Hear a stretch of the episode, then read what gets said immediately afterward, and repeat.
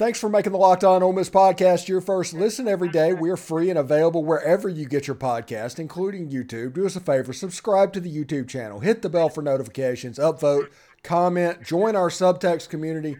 All those things would help us out, and we'd be very appreciative of it. We're here with Derek Vandygriff. We're going to talk about Ole Miss baseball, who is kind of in it for Hoover at this point, right? Oh yeah, yeah, we're definitely in it. Uh, quite frankly, I'd be a little surprised if we didn't make it at this point. Uh, ended up doing what we needed to do. Got to this past weekend against Georgia. Uh, you know, we're we're going to Missouri this weekend, who who we're tied for at the bottom of the SEC. Obviously, two teams don't make it, but uh, only a game, really a game and a half behind State since they have the tiebreaker over us. And uh, you know, we're not that far off from Georgia either. We're uh, two or three games back of them right now, and uh, you know they State and and Georgia both have much more difficult schedules than we do moving forward. Yeah, would you say that this weekend is kind of do or die for this baseball season? Um, basically, if you go up to Missouri, you sweep them. Hoover is completely in play, and everything oh, yeah. kind of is in front of you. If you, but if you were to go up there and get one of two, if Missouri were to win that series, it, it would be over, right? Uh, I wouldn't go so far to say it would be over. No, uh, just because of how difficult, again, Mississippi State schedule in particular is moving forward to for us to be able to jump them.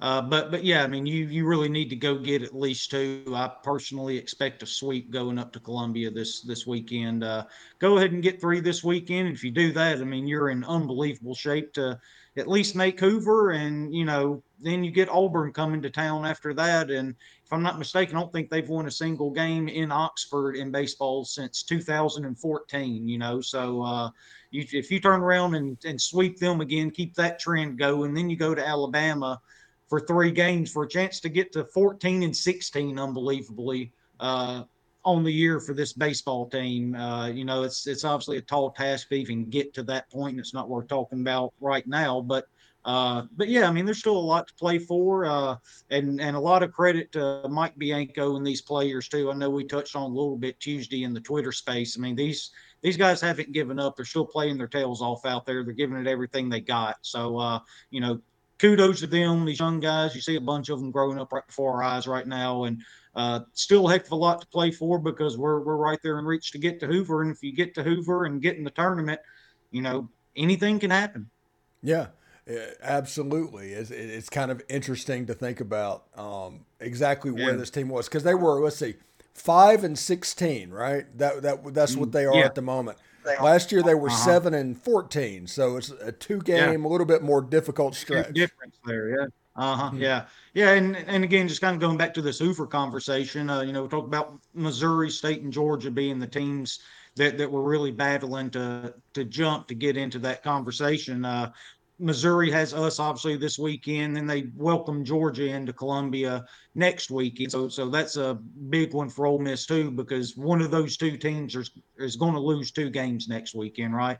And then they finish up at Auburn, who's playing a lot better right now, which Ole Miss will play next weekend. Uh, but that one will be in Swayze at least. Mississippi State has a bear of a schedule left, man. They they get Arkansas at home this weekend, then they travel to LSU, and then get A and M at home to close the the uh, schedule for them. So I mean, they they've got nine really really tough games. Uh, they're they're really really in danger of missing Hoover, and then Georgia. You know, they they get Tennessee this weekend, then go to Mizzou like we talked about, and then they close with the home series against LSU. So those those that, that Tennessee and LSU series, I mean, that that's a potential for six losses with the way that those two teams are playing. Those two teams, Tennessee and LSU, are really peaking at the right time right now. Uh, Tennessee is going to be a real problem for whoever they end up getting into a regional with and matched up in a super regional. I mean, they they kind of have that Ole Miss feel from last year right now with the team that kind of underperformed throughout the conference slate earlier in the year, and they're they're really turning it on right now. And you know how much talent they have. So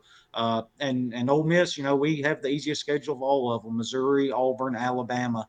So uh, yeah, it's it's kind of lined up for Ole Miss right now, and you know, you just keep going out there playing the best you can. Keep keep playing hard. Good things are going to eventually happen. They they kind of have to. That's kind of what I said Sunday with that Georgia game. You know, uh, somebody said, well, you know, it's a good thing he dropped the ball because he would have been out at home plate. Well, you know, we, we were owed that from from all the things that have happened this year. You know, it's about time one of them went our way. So so maybe that's a, a little bit of a swing for us right now. Keep playing hard, and good things are going to happen for us.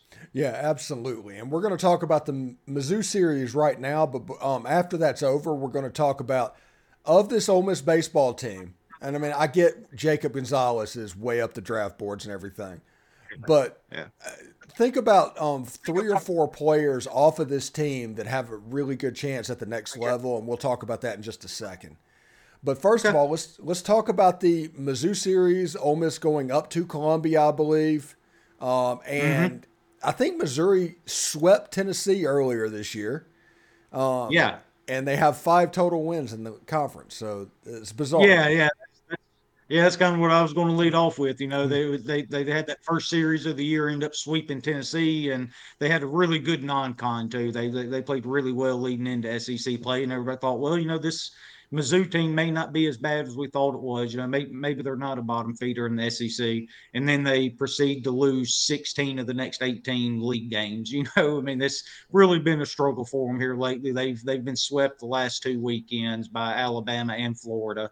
So uh, they're they're they're really struggling right now, and it really starts on the offensive side of the ball for them. I mean, they really can't hit a lick right now. They're they're really struggling at the plate. Uh, they're dead last in average, last in OBP, last in runs, last in hits, last in RBIs, last in walks, and next to last in uh, slugging percentage and home runs. I mean, there's just really nothing on that offense that scares you uh, as, as far as what they've done so far this year. Uh, so they're they're really scuffling at the plate. I mean, they've they've got one guy, third baseman Luke Mann. He's he's playing fairly well overall this year, hitting 315, 13 home runs, you know, uh, 10 doubles, I think it is. So, I mean, he's he's got some pop. That's one guy you need to look out for over there at the hot corner.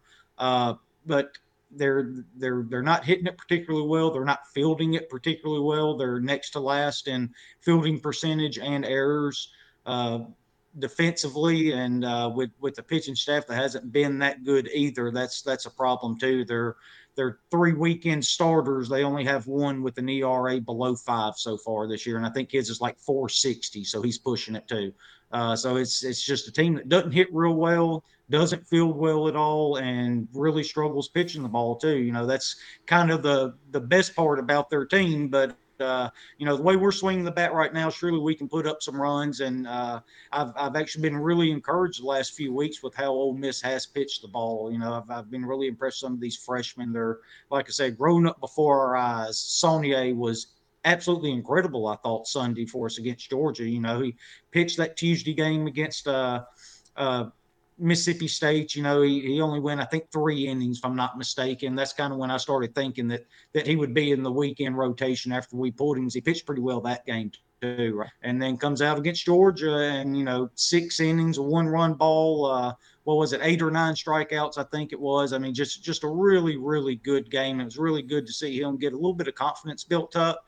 And uh, you know, our man Jack Dougherty's back where he belongs. He's in the bullpen. Uh, struggled a lot Sunday, obviously, but but he threw a good a good bit Friday too. You know, Friday is where you saw his his true value, which mean you've been talking about for month month and a half on this podcast. Getting back in there and whenever you need him on the weekend to go get anywhere between six and nine outs, whether that be Friday, Saturday, or Sunday, the first time that opportunity comes up, throw him in there and let him win game for you. And that's what he did for us Friday. Went back to the well again Sunday. Didn't go super well for him. Uh, but, you know, Charlie Maddox came back. I thought he pitched really well in his first start back back in uh or his his first time back in over a year now. Uh, you know, fastball wasn't quite up to what it was his true freshman year, uh, but I, I still think he was pretty sharp. Command was good, slider was good. Uh, you know, I, I imagine we'll see a good bit more of him this weekend and moving forward as long as he doesn't have any setbacks. Yeah, absolutely. So let's change the subject real quick before we get out of here. What are give me four or five players off of this baseball team that you think have has a chance to really break through at the next level? even though you told me not to do it, I'm still going to take the free space with Jacob Gonzalez. Right? I mean, that's if you, if you told me that one guy's making the majors at, off, off this squad, it's definitely Jake Gonzalez. Uh, but you know, you, you look at a guy like Kemp Alderman. Uh, I, I, I can't remember who was on the calls when we were on uh, ESPNU a few weeks ago, but but they kind of compared his game to Pete Alonso just because how big and burly he is and just how dang hard he hits the ball. Right. Uh, and I've, I was kind of using Kemp Alderman earlier today, talking to a buddy of mine, because uh, they were talking about Will Furniss. And, you know, Furniss, I think, had a pretty good year so far this year, considering he's a true freshman getting thrown into the mix here. Uh, you know, Kemp didn't see a lot of time his true freshman year because he couldn't lay off that breaking ball. That's something he solved. Uh, he's he's gotten a really good eye at the plate. He walks more than he ever has. Uh, and, and when that bat ever gets on the ball, he absolutely crushes it. So uh, that's that's obviously one one big thing with Kemp, and he's super athletic too. He's a lot more athletic than people give him credit for. Uh, so that's that's a guy that I think will end up playing in the majors at some point. Um, you know, I've been really impressed. Ethan Leger too. You know, I, I, I was I wasn't ready to get all on board with him at the beginning of the year and throughout his struggles. But uh, you know, he's he's really impressed me being able to get the bat on the ball. He doesn't strike out. That's one thing I think me and you talked about it. Like I said, a month and a half, maybe even two months ago at this point, how little he struck out, and eventually those balls had to start finding holes, and they finally are at this point. Uh, so that's that's a guy I think can make a little bit of noise. Um, and then you've got Calvin Harris. I mean, that that guy just absolutely crushes the ball. Now, I, I don't think he's going to be a catcher moving forward. Uh, you know, he's he's struggled keeping the running game uh, in in check a little bit for us. But uh, a guy that absolutely crushes the ball from the left hand side of the plate. Uh, uh, just a really really good overall hitter. Doesn't chase balls, and when everyone gets in the strike zone, he he absolutely crushes it. And then I think we got several pitchers here. Uh, Jack Dougherty, I think, is going to be a a potential major league player just because of what me and you always talked about. You know, it's it's so valued at the major league level now, having that high leverage reliever be able to go get you multiple innings and not only come in and spell your starting pitcher, but also save a bullpen too. And that's one thing he's really good at. So I think major league teams will will look at JFD and, and see a lot of value in him too. You know, um, you say that you're talking about high leverage relievers. Um, in spring training this year, I, I, was able to. I was watching the Red Sox games, and there was Taylor Broadway. Yeah, and uh, Broadway, man. Yeah, and and I think that's probably the path that Dougherty is on, really. Yeah, yeah, yeah, hundred percent. Really, really similar. Throws hard. You know, he's got that really good breaking ball to go with it. And uh, you know, we we saw Taylor Broadway's do two and three innings at a time multiple times during a weekend, you know, during that super regional run that ended in Arizona a few years back. You know, that was really the only arm we had out there and and Mike kept going to him over and over again. Uh, Taylor's a really good player, uh, really good pitcher, and one that, quite frankly, probably isn't talked about near enough as far as one of the better relievers we've had in Oxford, just because of how much of a workload he ended up taking on during his career, especially the back end of it. Thanks for making the Locked On Ole Miss podcast your first listen every day. Every day is Friday on the show. Tom Vanderford's going to come on, talk a little bit about Ole Miss baseball. He asked me about Hoover. He got kind of got good to go, but we're also going to talk like, about football because we always talk about football. So Tom Vanderford Friday. Derek, thank you very much for stopping by today. Um, hope you have a great weekend and enjoy the baseball, man. Appreciate it, buddy. Hi, Toddy. Hotty toddy.